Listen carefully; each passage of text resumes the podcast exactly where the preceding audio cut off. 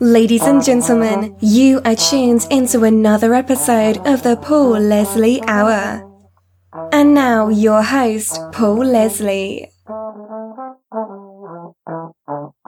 Hey, it's me. There are singers and there are songwriters. Then there are singer songwriters who can sing their own songs, but also put an indelible stamp on another song. Marshall Chapman is an icon of Americana, a singer, songwriter, actor, author, teller of stories, a great spoken word artist. As a recording artist, her albums have been heralded by music lovers and the press. In fact, it was just a couple weeks ago. I turned off the lights late at night. I went back to her very first album and I sailed away all the way to the present day. She has a new album coming out. This is number 14. It's a great album. You look at the cover and it just draws you in from the beginning. It's called Songs I Can't Live Without. So, Marshall Chapman, it is a great honor to talk to you yet again. Thanks, Paul. Great talking to you again, too. Well, I, I think uh, this album is is real as you were telling me before we went on the air. It's it's really making an impression on the press, but also the people that have heard it. There's some great things that people have said, and I want to just read a couple of them. This one comes from the great Tommy Womack. He said she inhabited them, and that's the kind of the feeling I got when I was listening to this. And then William Broyles Jr. He called it haunting, evocative, and impossibly fresh. Now, for anyone who hasn't heard this album yet, uh, which this was an advance that I got, it's a moody album. There's Yeah. you really heard nothing like it. But what do you think, Marshall Chapman, about this new album of yours? I mean, I love it. You know, I wouldn't put it out. I, got, I just got to be honest. I, I I love the way it came out. I didn't. You know, you don't know what you're doing when you're recording. You're you're in a room. I try to surround myself with with great talent, and and there was, but but there were fewer people in the room than any other album I've ever made, and I feel like we quietly made more noise than I did when we were using Marshall amps stacked up, all of them turned up to 11, you know, it has sort of a quiet um, power to it, and it it feels great. I'm I'm so happy with the way it turned out, and I'm just grateful I lived long enough. I got to live long enough to make it, you know. I'll tell you, I'm sitting here. Neilson Hubbard is the reason I'm I made this record because I wasn't you know, I went through a lot of trauma five years ago, and um, my marriage ended. My mother died the day after my divorce was final, and then I was hospitalized a week later, and I was really depleted and full of despair. And I just thought, I'm not, I'm not doing music anymore. I, I don't know. So I kind of turned to movies because I thought it was going to be easier, but they do have better insurance. But I did this movie, and they wanted me to I, I was playing the we were filming in New Orleans and I was playing the mother of a character played by Ryan Reynolds.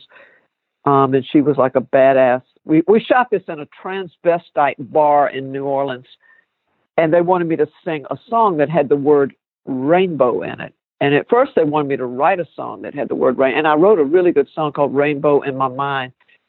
And then they changed their mind and said, you know, it needs to be a song that that's been around that everybody knows because you know, because of the backstory and the script. And so they asked me to choose. They sent me a bunch of songs that had rainbow in the title. Of course, I chose Rainbow Road, that was written by Dan Penn and Donnie Fritts, because they're two songwriters I respect as much as any songwriters on the planet. And I know these guys, and they're, you know, they're the great Muscle Shoals guys. And so I chose Rainbow Road, and they they sent Joan Baez's version. And so I called Donnie and he said, Yeah, nobody's ever sung the right words to this song. I said, Well, what are they? And I, I wanted to get it from the horse's mouth. So I wrote down the words just as he wrote them. And then the producer of this movie down in New Orleans, they wanted me to record that song for the movie, for a very pivotal scene in the movie, and you can hear it. And it's also on the soundtrack. And they wanted me to do it with this young producer, up and coming producer in Nashville named Neilson Hubbard, who I'd never heard of. It's the first time I heard his name. And so, next thing I know, I'm winding through the dark streets of East Nashville trying to find this guy's studio. You know, my whole world's falling apart. I'm just like, oh, God. And I walk in and we just start talking. An hour and a half later, we're still talking. And I thought, I love this guy. And it's like, oh, yeah, we got to record Rainbow Road. So I just went and did it like one take. Bam, three minutes. We got it. I was ready. And he said, man, we should do a whole album together sometime. So five years later, that's what happened. But in the meantime, Neilson not only plays drums, plays all kinds of instruments, writes great songs, produces music. He he's photography is really his one of his favorite loves, and he also produces videos. So he asked me to.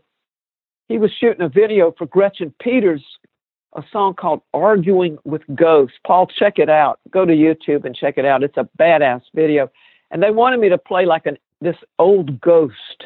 I play a ghost in the video. Didn't realize I've always wanted to be a ghost. I'm a good ghost, man. But um, while we were filming it, we were we were up in Kentucky kind of out in the rain and mist at this um, old outdoor drive-in movie set. You know, it was where people drive up in their cars to watch movies. You remember those? You know, they had those little metal posts that come up out of the ground, all those where you stick the speaker in your car so you can hear while you're watching the movie at a drive-in movie. So that's where we were shooting this part of this video. And Neilson had a camera with him as well as shooting video. And he took these pictures. One of them is the cover, now the cover of this record. He, he took that shot, and I didn't know he was taking it. We were taking a break from filming. Hmm. and I hate having my picture taken. So it's great that he, he, he just nailed it and and he said he, he was so happy with the picture. He drove down from Kentucky. He said, "Marshall, I got to show you this picture." And I'm sitting here looking at it on my wall. Well, that picture. This is so weird. Whoever that woman is in the picture, this who I was that day in the drizzling rain after my world had fallen apart, trying to shoot a video with these guys. She told me what to record on this record. You know, I mean, it's weird, but I'd look at that picture and think, okay, what is that person going to record? I know this is this too cosmic for you? No, you've got me. so anyway, that's kind of how it happened. So anyway, I I don't know. I just I sent him a text last about a year ago, and I said I'm ready to go in the studio with you guys. And so we booked to get. And so Will Kimbrough, and they, they wanted to bring in a guy named Danny Mitchell, who I'd never heard of. He's a genius keyboard player, and he he also played flugelhorn on that um that old Chet Baker I call it a Chet Baker song. It was written by uh, Sammy Cahn and Jules Styne, but Chet Baker recorded it on his album Chet Baker Sings. I fall in love too easily. I've always loved that song. Will had to teach me. It has it's a jazz song, so jazz is not really. I'm usually more three chords than the truth, but I love those old torch songs. So I had to learn some jazz chords to learn how to play that. But it just all turned out. It, I'm so I'm in the studio with these young guys, and they're so talented, and and it just it just happened. I I feel like we just captured some magic, and it's a great feeling.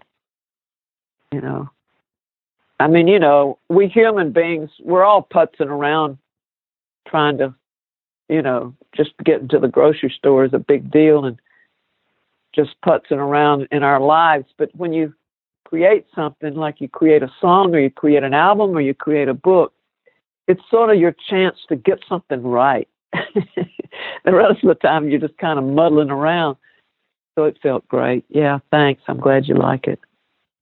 One of the things about this album is, you know, you were just mentioning a second ago this uh, song that was famously recorded by Chet Baker, but it's not often that you have an album that has the songs of Bob Seger, Johnny Cash, Leonard Cohen, a standard, a gospel song, and it all flow together. Yeah, that's what Tommy said. You know, the fact, the miracle is that she managed to make this whole thing flow together. He said like an opera, you know. But you know, I'm Paul. I'm real old fashioned when it comes to making records because I know now kids just download one song that they listen to and put it on their iPods or they don't even have iPods anymore. Their iPhones playlists or whatever. But I really do make an album for somebody to like stick in their and they don't when you buy a new car now they don't even have cd players in them but I do I make an album to be listened to from the first song to the last song. I want it to flow together like one organic work of art and and that's what I strive to do. And and it can the way one song flows into the next, it, it it's all determined by feel and sound, the key it's played in, what the song's saying, the feel of it, and just to have it. And and when we finished the record, there was an, you know, at first, and I started writing. Don't tell anybody, but I started writing songs. I hadn't really written a song that I was, other than a song about that I wrote when while Vanderbilt was winning winning the College World Series. I wrote a song called Omaha that I love. That probably be on my next record. But I wrote a blues song while we were in there, and and and also we had the recording of of the song I wrote that had Rainbow in it, Rainbow in My Mind, which I had a good recording on. We were going to put that on there, but so I had songs that I'd written, and then I thought about doing a double CD. Like one CD would be songs I've written, and then the other one would be you know, songs I I can't live without. You know, we did about 15 songs, and normally I put 11 songs on a record, but we got it down to nine because it just sounded so right. But at first, the last song on the record was a song that we recorded called Chilly Winds.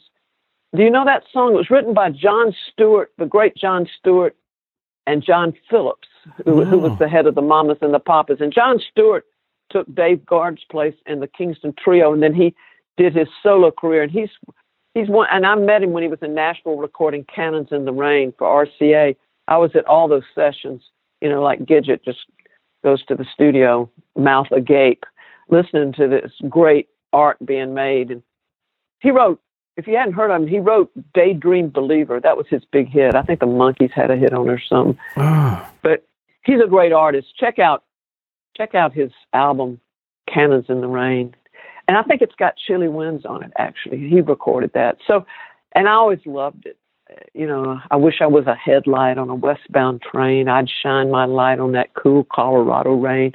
I'm going where those chilly winds don't blow. And it really fit my mood at the time.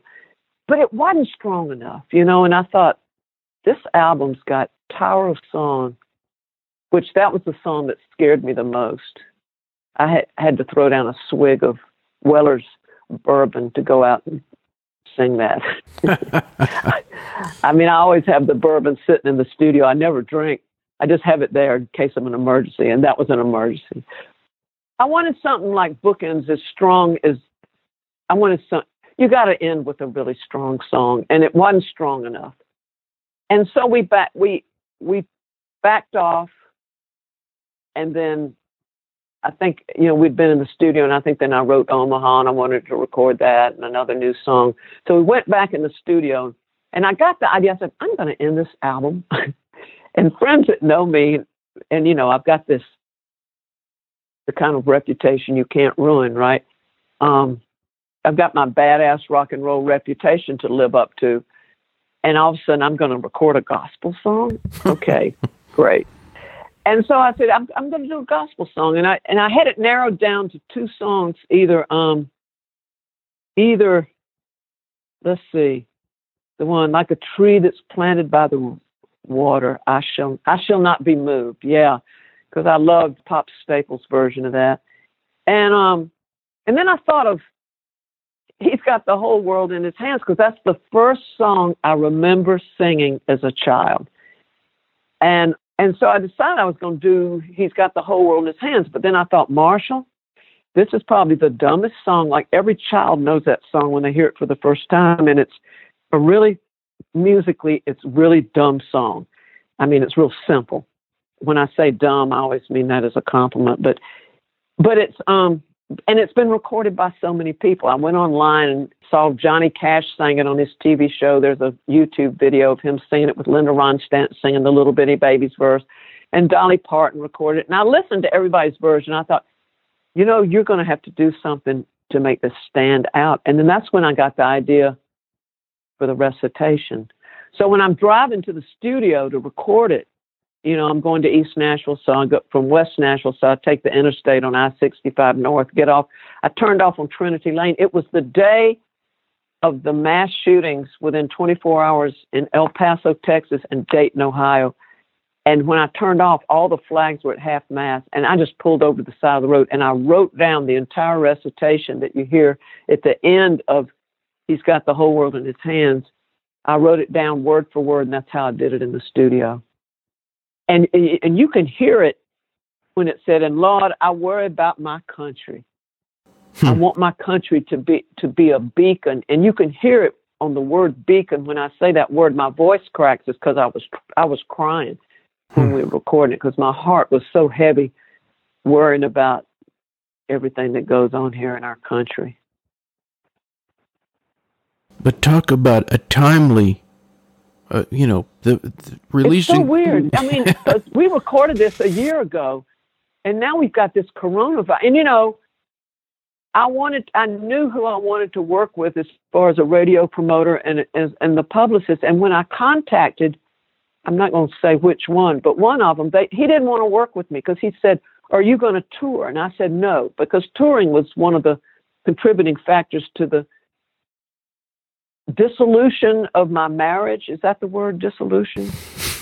You could disintegration of my marriage. It's one of those D words. But anyway, it was a contributing factor to the end of my marriage was being on the road so much. I thought I'm not doing the road. It's just too hard.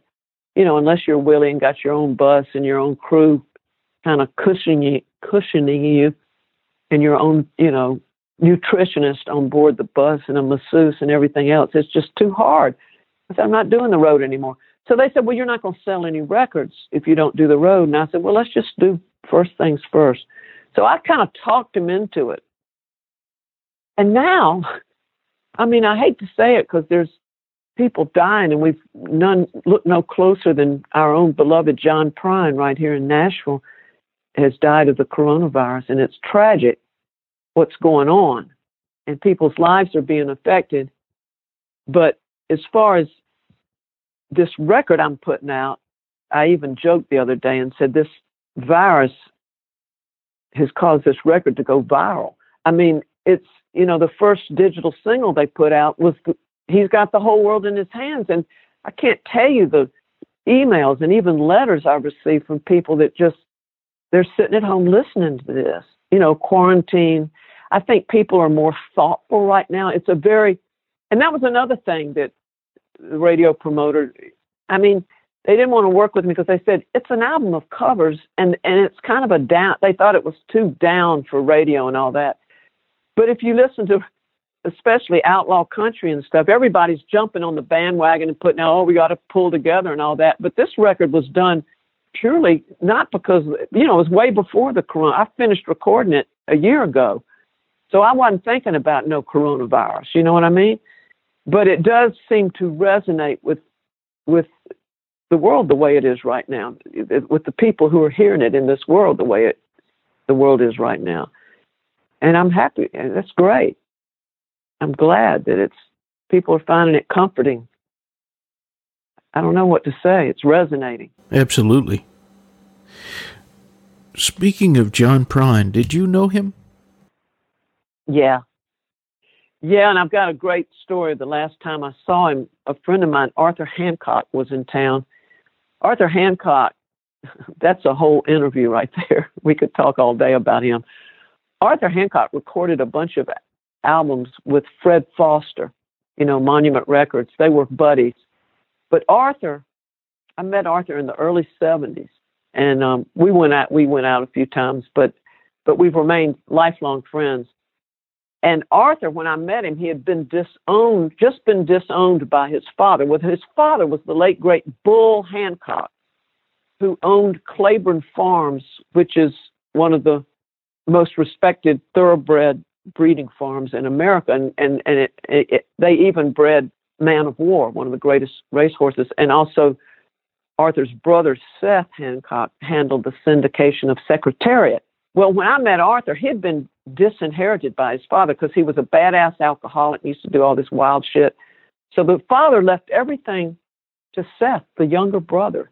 And so the, the namesake and heir apparent was just put out to pasture. You know, they he left him like a hundred acres, left Seth Claiborne with its six thousand acres, and left Arthur a hundred acres with a little stone cabin on it. So Arthur was determined that he was going to grow that farm, you know, and he ended up getting sober and marrying this wonderful woman and having five kids and and and but the thing about Arthur is he always wanted to be a songwriter, but he inherited sort of this legacy of, of horses. So he ended up with a small, a couple of brood mares and a, and long story short, his father, even though he bred some Kentucky Derby winners, he never, he never actually raced one he owned that won the Kentucky Derby.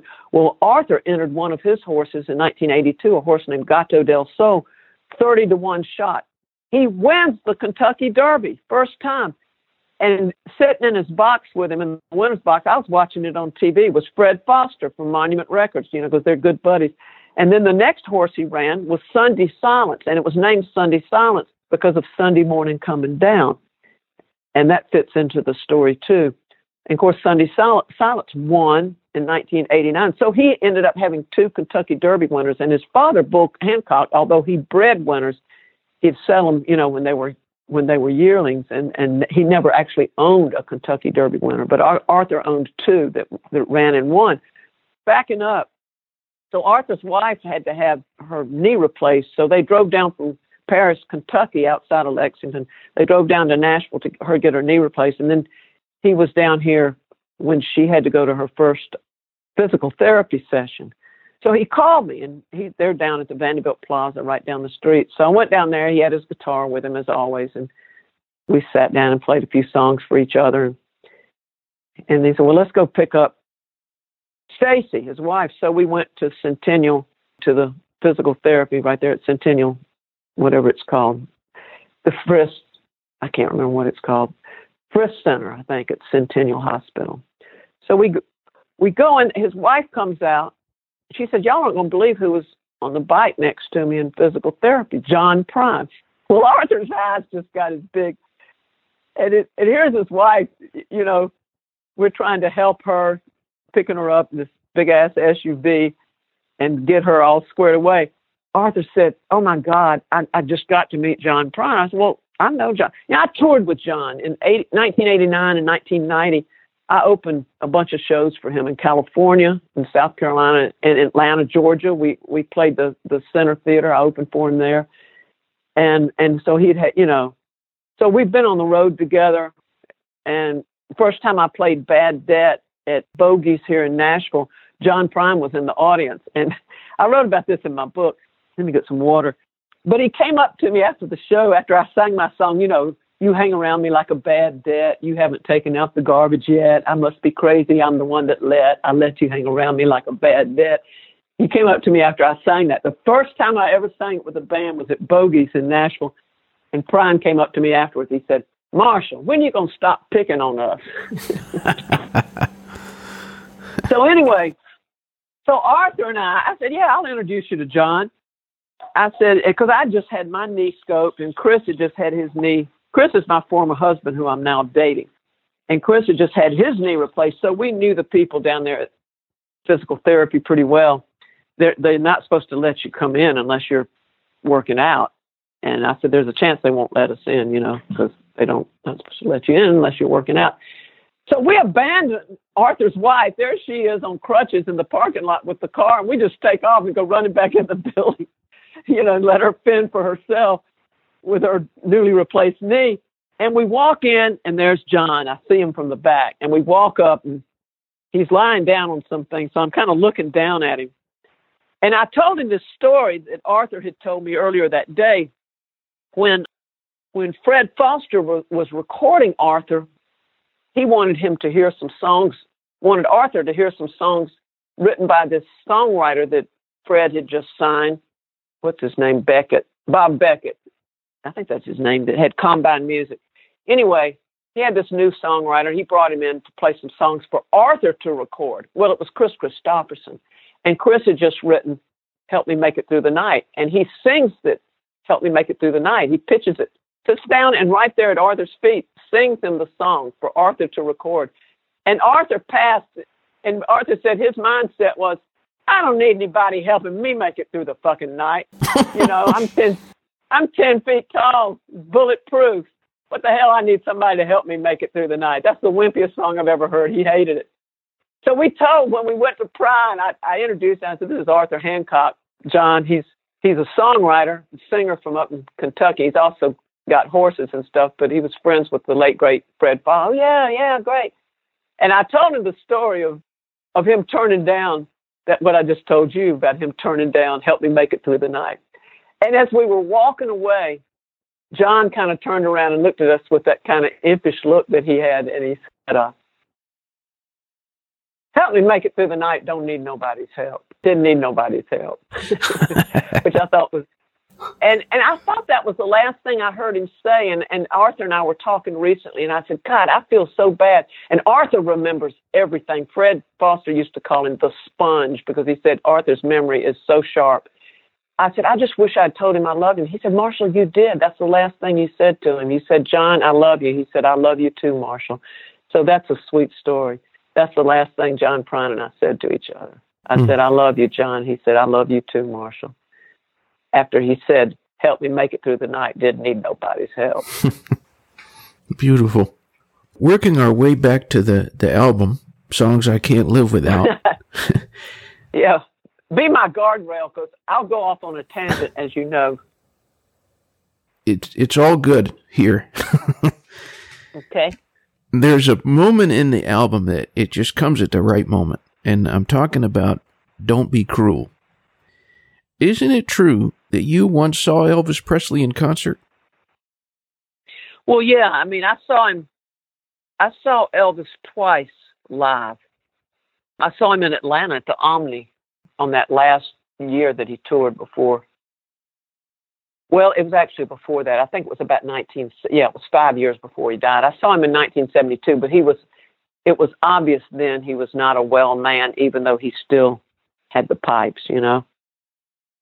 And um, I was down there playing some happy hour. I hadn't even started writing songs yet, and I think Audie Ashworth, who, who managed J.J. Cale, he was a friend of mine, and Audie had a friend that had a bar down in Atlanta or something. They wanted somebody down there playing songs, so he sent me down there to play happy hour in some bar in Atlanta, right in the middle of town. And when I got out of my gig, I was going to put my guitar back in my car, and somebody, there was just a sea of people. I was almost being swept along the sidewalk. I said, "What's going?" on? They said, "Elvis is playing." And so I grabbed this kid that was selling tickets and took him up to the counter. I said, "Is this ticket good?" And they said, "Yeah." And so I handed the kid whatever. I handed him twenty bucks.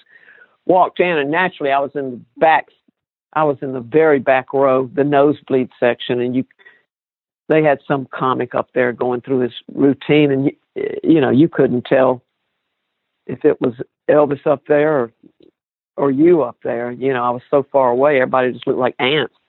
So I thought this isn't any good. So I noticed there were four empty seats during the first half.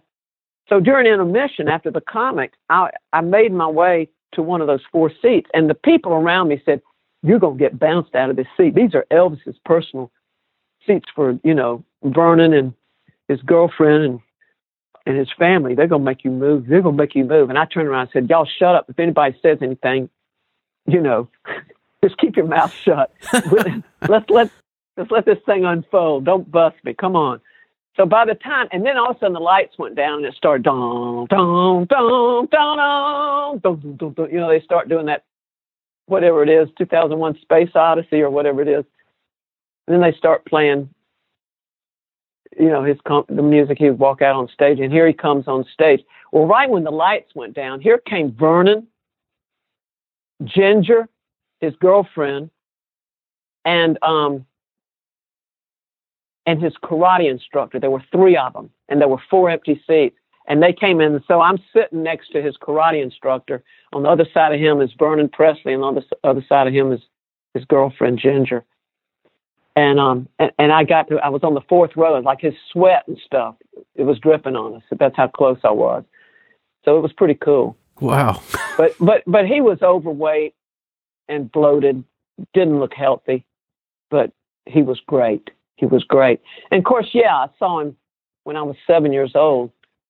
You know, my parents were out of town, and we had a everybody everybody in the South. This was the Jim Crow South. We had a black cook who also babysat for us when my parents would be gone, and she said, "Come on, we go." It's all in my book. Yep. So, how do you come to martialize a song? How do you develop your own rendition of a song? I don't. I have no idea. I just shower and show up. I can't. I can't tell you. Just that's that's a question I can't answer. Did it feel very different for you being in the studio singing so many of these classics written by other people? It was. It just felt like the thing to do. I I was really surprised. I did this record, and that was another criticism I got when I was trying to put a team together to help us work the record. It was like they, they're not. They don't like to play. They don't like to play songs sung by other people. And I said, let's look at this positively. I mean, I feel like it gives you a leg up because that people already know the songs. You know, it's like something familiar to them, but they're hearing it in a new way. I'm not trying to be different.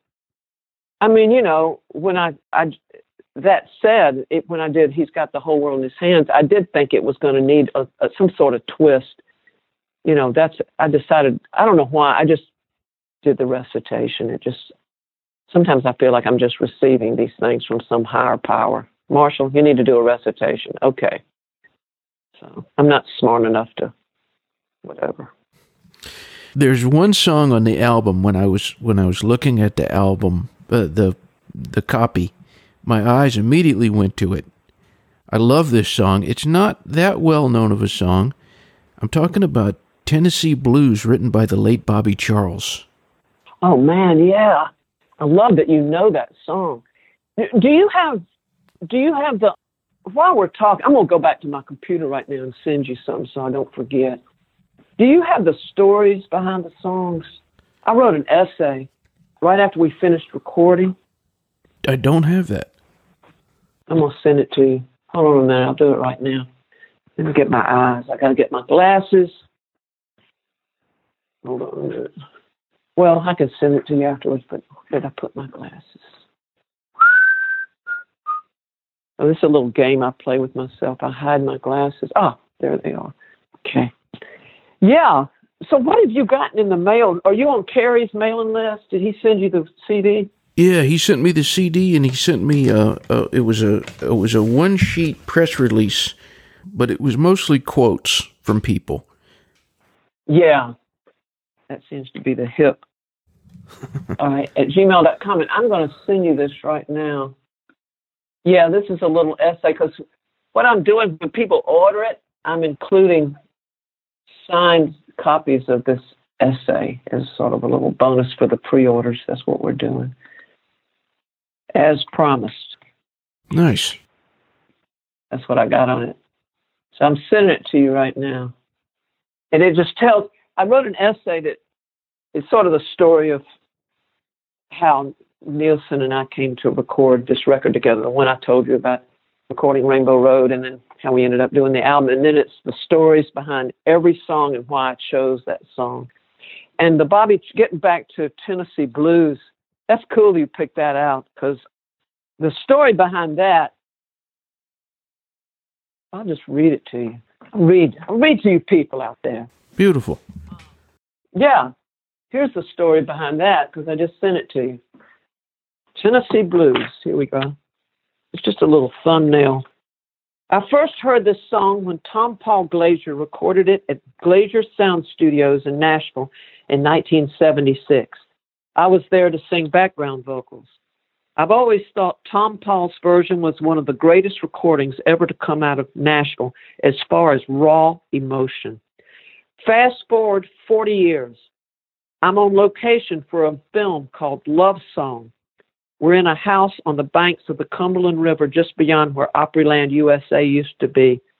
I'm sitting on a bed in an upstairs bedroom. By the way, I was sharing that those bedrooms quarters with uh, Elvis Presley's granddaughter, who's co-starred in this film. She's a really fine actress. I'll think of her name in a minute. She's great. Lisa Marie is her mother. It's December 2014. I'm sick as a dog with the infection that two weeks later would have me quarantined at St. Thomas Hospital. I knew something wasn't right, but I just thought I was tired because of my divorce and my mom's death. To keep my soul alive, out of the blue, I started jotting down the lyrics to Tennessee Blues from Tompall's version that was on my iPhone. Then I started singing. You know, you have to wait a lot when you're making movies. So I started singing it over and over. I would sing it as it perfectly expressed how I felt at the time. Beam me up, Scotty. so that's that. It's a great song. You did it so well. Yeah. Thank you. Now, Thank you. Check out check out Tompall's version too. I'll have to check it out. It'll break. It'll kill you. I always thought Tompall's voice, like if Richard Burton had been a country singer, he would have been Tom Paul Glacier. you know. And now I'm I'm going crazy. I'm looking up. I've got to get the name of this actress down. Lisa Marie Presley's daughter. There she is. Where's the daughter? Riley Keough. That's her name. You've heard of her. She's a great actress. Riley, what's She's your last really, name? really good. Riley Keough. K E O U G H. Okay. Yeah. Riley You know, when you're making movies, you, you spend a lot of time. You get to know the people you're working with, and it becomes very much like family because you're all, you know, out somewhere and it's raining on location, and you're all under the same tent, eating food, getting ready for the shoot. And everybody, it's a very people don't realize, you know, you see movie stars and everybody's bigger than life on the big screen, but when you're actually recording the movie, it's very uh you're all kind of in the same boat, and it seems like everybody's egos are checked at the door or whatever. Because I've never run into that star sh- stuff as as much as I even see it in Nashville. It doesn't seem to exist in the at least in the movies I've worked in. Maybe I've just been lucky. But you're all it's almost like the movie is the star, and everybody's just being the best they can be because they want the movie to be good, you know. And everybody's trying to do the best they can, and so it's a great leveler you know, whether you're sitting there at lunch with Gwyneth Paltrow or the best boy, you know, it's it's everybody's the same. Do you like it? Yeah, I like, I I, I like I like I like the um, yeah, I do. I did. a- I've done. I've only done about five or six movies, but I've enjoyed every experience. Was great. I've never had any bad experiences. It's intense. It's intense as hell. It's in a lot of ways it's more intense than making uh making records. I mean, movies are when you make a movie, you're spending millions and millions and millions of dollars, and that alone, when that spot camera is on you and it's your time to do what they're paying you to do, how is you just with that much money on the line, you just better not fuck up. You know, you better remember your line. and so um, it's I don't know. It becomes it, it's it's like whatever it is becomes real. It becomes real. Hmm. It just I remember the first time I I did the first one, which was at Country Strong. I remember driving home from the first time I was on the set, and I had bonded so quickly with everybody I was working with, and that beca- it became the whole set and the scene. It becomes your reality. When I was driving home and, and when I walked in my house, all of a sudden I was looking at my house like I. It felt like I'd never been there before. Like, what is this? You know, in other words, all your reality up until then, I don't know how to explain it, gets obliterated, and you you you you get into this character.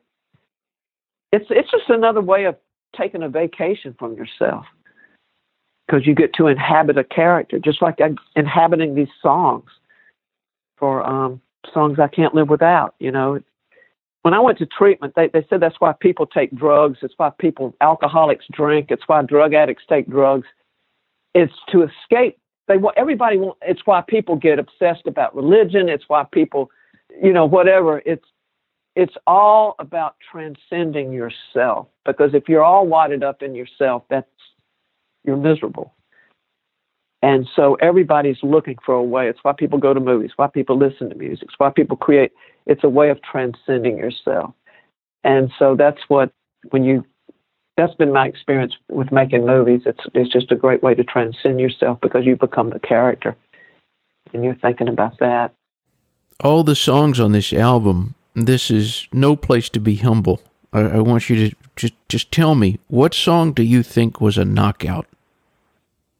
Well, the thing I love about one of the things I love about recording an album of songs I didn't write is I can brag about these songs all I want to. Nobody's gonna think I'm conceited because I didn't write any of them, right? right. so you're asking me to pick a favorite? It's like Sophie's Choice, man. I'll tell you, as far as sheer, let me look. I got to look at the list here. I'll soon we forget. I'm gonna go actually pick up a copy of it here. Let's see. What do we record here? Oh my God. So, what did you just ask me? I asked you which song do you think on this album was particularly a knockout? Well, I think they're all a knockout for different reasons. But when it comes down to sheer saying the most with the least, I'd have to go with Tower of Song. It's like well, I'll read the thing. I'll read what I wrote about Tower of Song on this thing I just sent you. Tower of Song. I sang this song for the first time as we were running it down. We did another take, but the rundown was the keeper. I first heard Tower of Song on Cohen's 1988 album, I'm Your Man, but it wasn't until 2009 when I heard him sing it live at the Tennessee Performing Arts Center in Nashville that it became embedded in my DNA. This song says everything there is to say about what it means to be a songwriter, the mortality of us human beings, the immortality of great art, and yes, regret. wow. Beautifully stated. Well, that's why I write instead of talk. That's why I hate doing these interviews. And I'm at your mercy because I'm sitting here. I can't even think the name of Riley Keough. That's pitiful. You know, speaking of songwriters, as you just in that passage that you you recited, you wrote in the liner notes. You said, "I'd like to thank all the great songwriters who have kept my soul alive all these years." So yeah. This may be a stream of consciousness because there's there's so many great writers, but who do you think the greatest songwriters around are and were? Who do I think the greatest songwriters around are and were? Jesus Christ. I can't answer it. I plead the fifth or the first or whatever it is. I, I can't answer that. Fair enough. I mean, it's obvious that these nine, well, eight really, because nobody knows who wrote Who's Got the Whole World in His Hands. I probably don't even know who the greatest song. Somebody over in East Nashville's probably writing it right now. I don't even know. Well, you know, your own songs, they've been recorded by so many great singers. I remember the first time I ever met you, and we were talking about Irma Thomas. But there's where where did I first meet you? We met for the very first time. I had you autograph your your. Was it when I was touring with Buffett? No, it was um it was um you were playing with Tommy Womack and Tim Krekel. At Eddie that At Swallow in the Hollow, which is no longer there. Oh, yeah. oh, is it gone? That's it's too gone. bad. It was such a cool place. Yeah, it was. That was a sweet little setup they had up there. You know, I was so in awe of you, I was nervous to, to walk up to you and I felt well, I felt like I had this book, so that was like a that was, I could I could hand you the book and you autograph the book. But um, you know, I remember we, we talked about Irma Thomas and and you were mentioning some of the the the singers, and I know Emmylou Harris, Joe Cocker, John Hiatt. This is maybe also a difficult question, but of the people who interpreted one of your songs, who impressed you the most? Um, you mean pe- people who, other people who've recorded my songs? Yeah. God, let me look at the list of that. I'm 71 years old, man. You're making me remember shit. Let's stay in the moment. Let's see. I'm going to my website. There's a thing on here that has songs. Marshall songs recorded by other artists. Here it is. I'm looking at the list. Um, well, this is crazy, but I really liked Sawyer Brown's version of Betty's Being Bad, and they left the dumb horn parts that I had on my demo. They had them on there just exactly like they were, where they just ba ba, you know, not trying to get smart. I really liked the way that came out. I thought it was great. They changed one of the lyrics because of country radio, but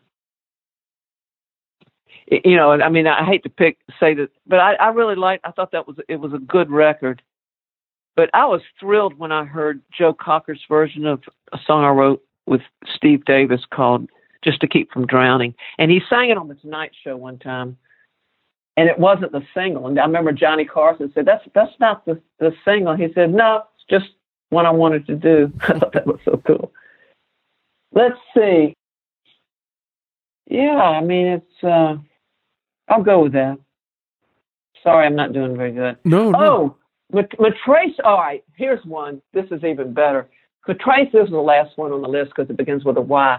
Matraca Berg and I wrote a song called "Your Husband Is Cheating on Us." Your husband's cheating on us, and it's been Matraca recorded it, and there's a group that just recorded it called the Likely Culprits, and it's actually a bunch of kids that are in somebody's backup band, like Garth Brooks or somebody, but it, one of them is Buddy Cannon's daughter was the lead singer. They recorded it, but Trisha Yearwood recorded this song, and she friggin' nailed it. And it was on a fairly recent album of hers.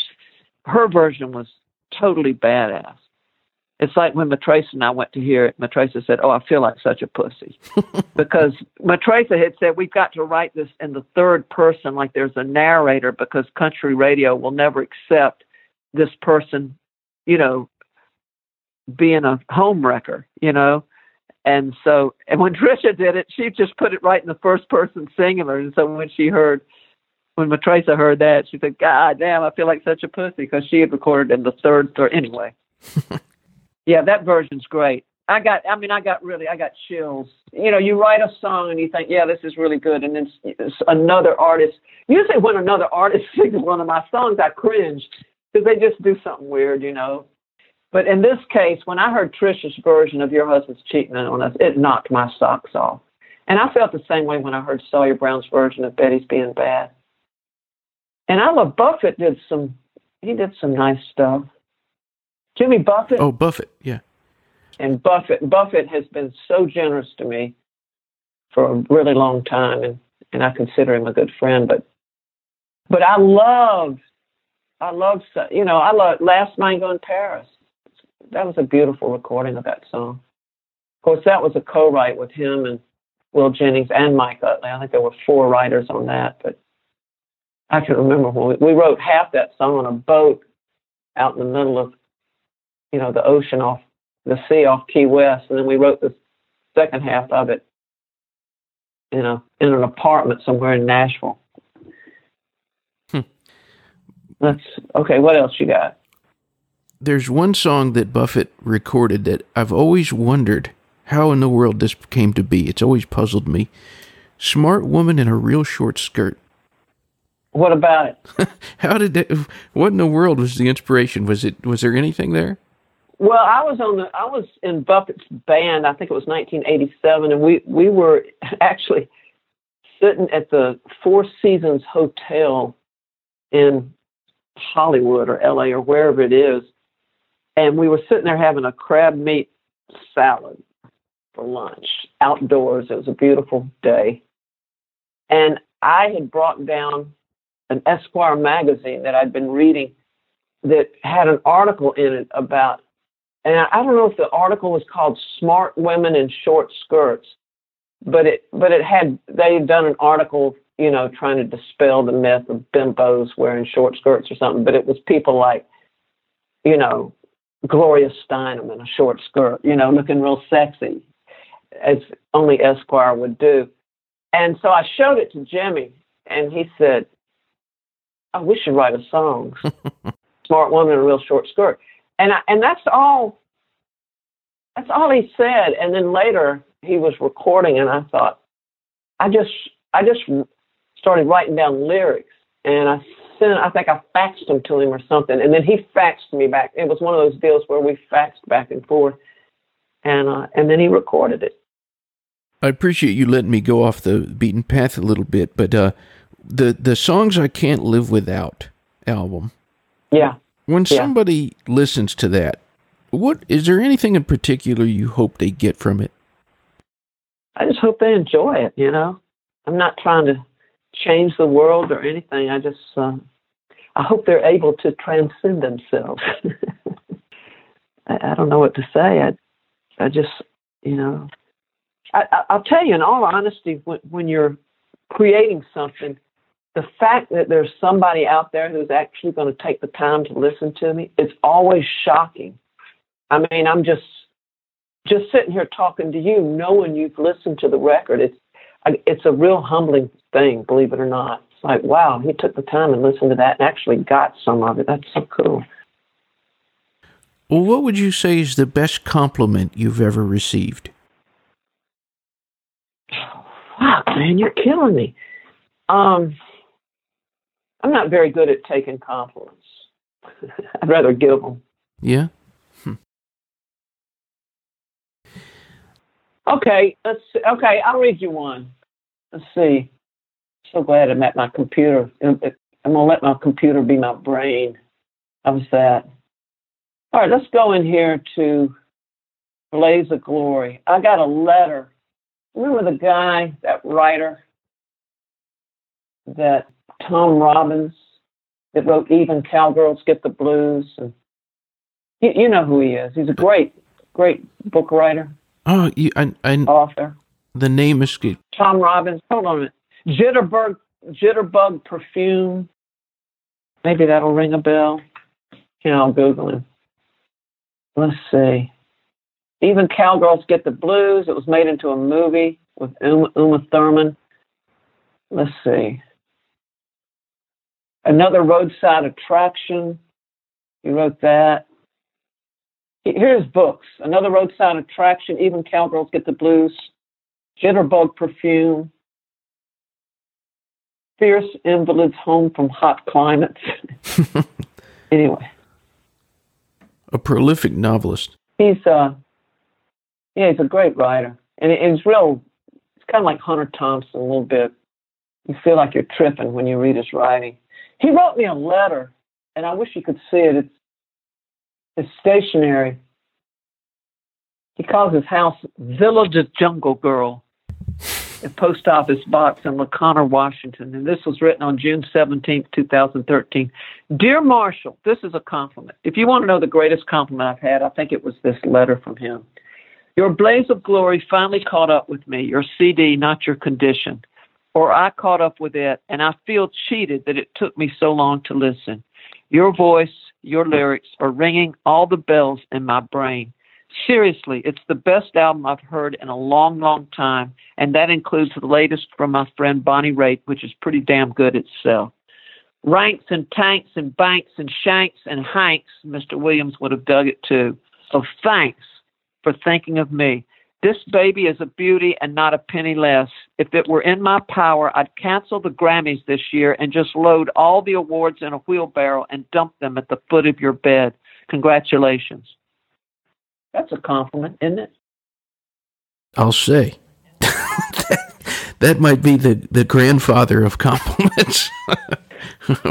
Very nice. And he signed it Love, Beauty, Serenity, Novelty, Mystery, Mischief, and Mirth. Tom Robbins. Wow. Yeah. And, uh, and his stationery has this graphic in the upper right hand corner of this black panther hanging down from this branch with all his talons out, getting ready to claw this scantily clad woman in a in like a um in a leopard skin bikini. And but she's got a knife out. Like they're fighting. they're getting ready to go. It's wild. He sounds like he knows how to get attention. Well, or he's got a real good balance of yin and yang. That's how I look at it. I always like to end the interview. I, I always give the guest the stage where they can go wherever they want. What would you say to anyone who's tuned in? Huh? Oh God, you're killing me. You, I, I, I, I don't. You got me on the spot. I can't do it. It has to be spontaneous. I think I've gone off on enough tangents where you probably got a plenty. Well, Marshall, you've been very generous with me. Yeah, I've enjoyed. I've enjoyed it. I'm, I'm sorry, I just don't answer questions as as well as I do go off on tangents. I don't know. Ask me something. Ask me something I can answer. Well, what makes a good song a good song? What makes a good song a good song? A good song can't be denied. It's what makes anything good. Wow. A good song gra- grabs you.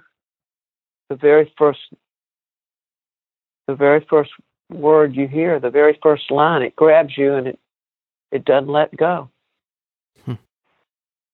I hate when I'm writing a song and the first line is really good and it's like, oh shit, because you know you've set the bar really high. What would you say makes a great singer? a great singer is just any singer whose voice is connected to their soul. Oh, that's a great question. I like answering this.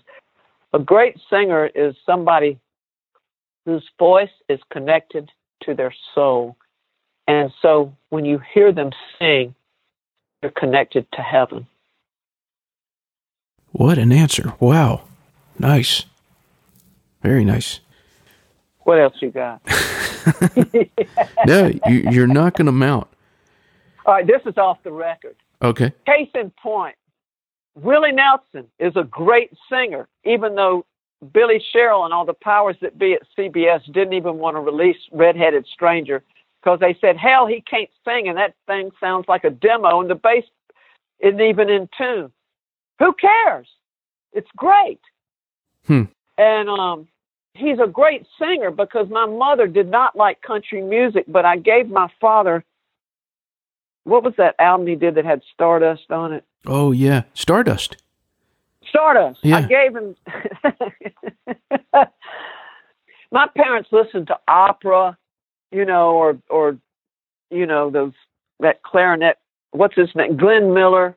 They listen to stuff like that.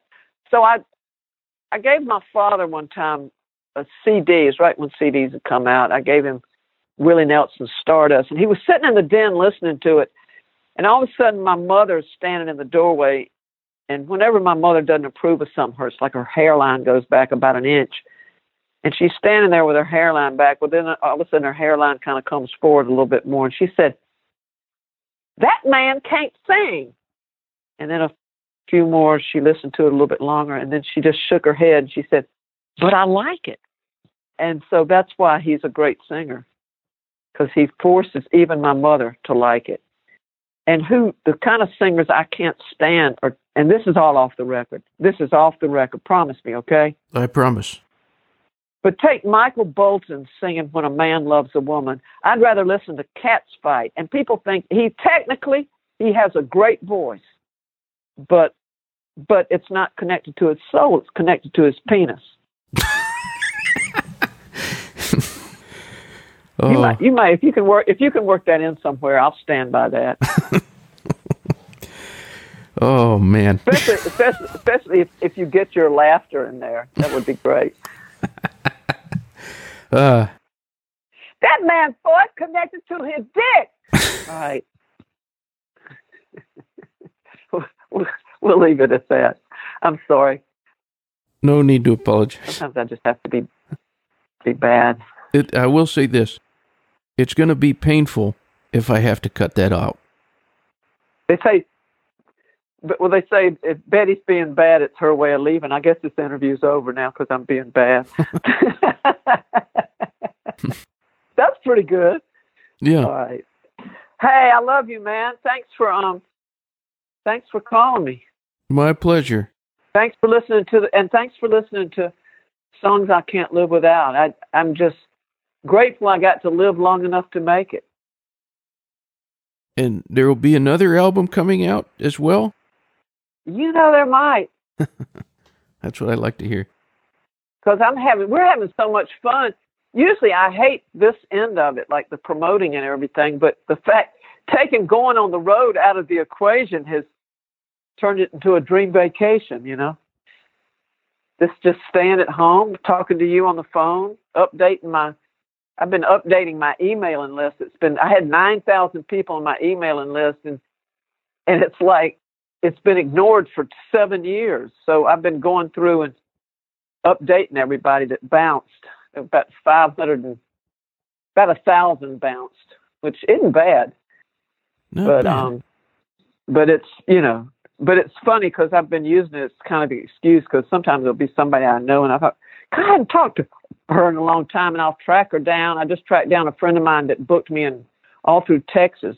Her husband founded the Armadillo World Headquarters and she lived in Austin. I used to always stay at her house, you know, and her email bounced. And so I tracked her down. I found her, you know, she's divorced. She's living with one of her grandchildren in Indianapolis. And so I just, every morning that I wake up, I've been calling one person and catching up with people that have meant a lot to me in my life. And when you've lived as long as I have, that's a lot of people. And, um, and so that's how I start every day. I'll call somebody and we'll just catch up on the phone. It's just been great.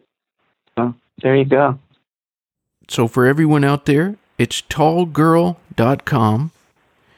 And Marshall Chapman, your voice is, is it's just great to hear you talk. I could I could I could listen to you talk forever. well, I don't know. I don't think I don't think my former husband could say that, but I'm I don't know what to say. Thank you. My pleasure. You're a pleasure to interview, and I hope we get to talk uh, another time. Well, I'm gonna go be quiet now and sit at my computer and not say anything for about another five hours. So this is my uh it was a real pleasure visiting with you. My pleasure. Until next time. Okay. Bye-bye. Take care. Thank you for listening to the Paul Leslie Hour. Hosted, written, and produced by Paul Leslie. Intro theme song Alexander's Ragtime Band, written by Irving Berlin, performed by Dan Barrett. Outro scatting G Things, improvised, performed, and produced by John Goodwin. Until next time. Goodbye.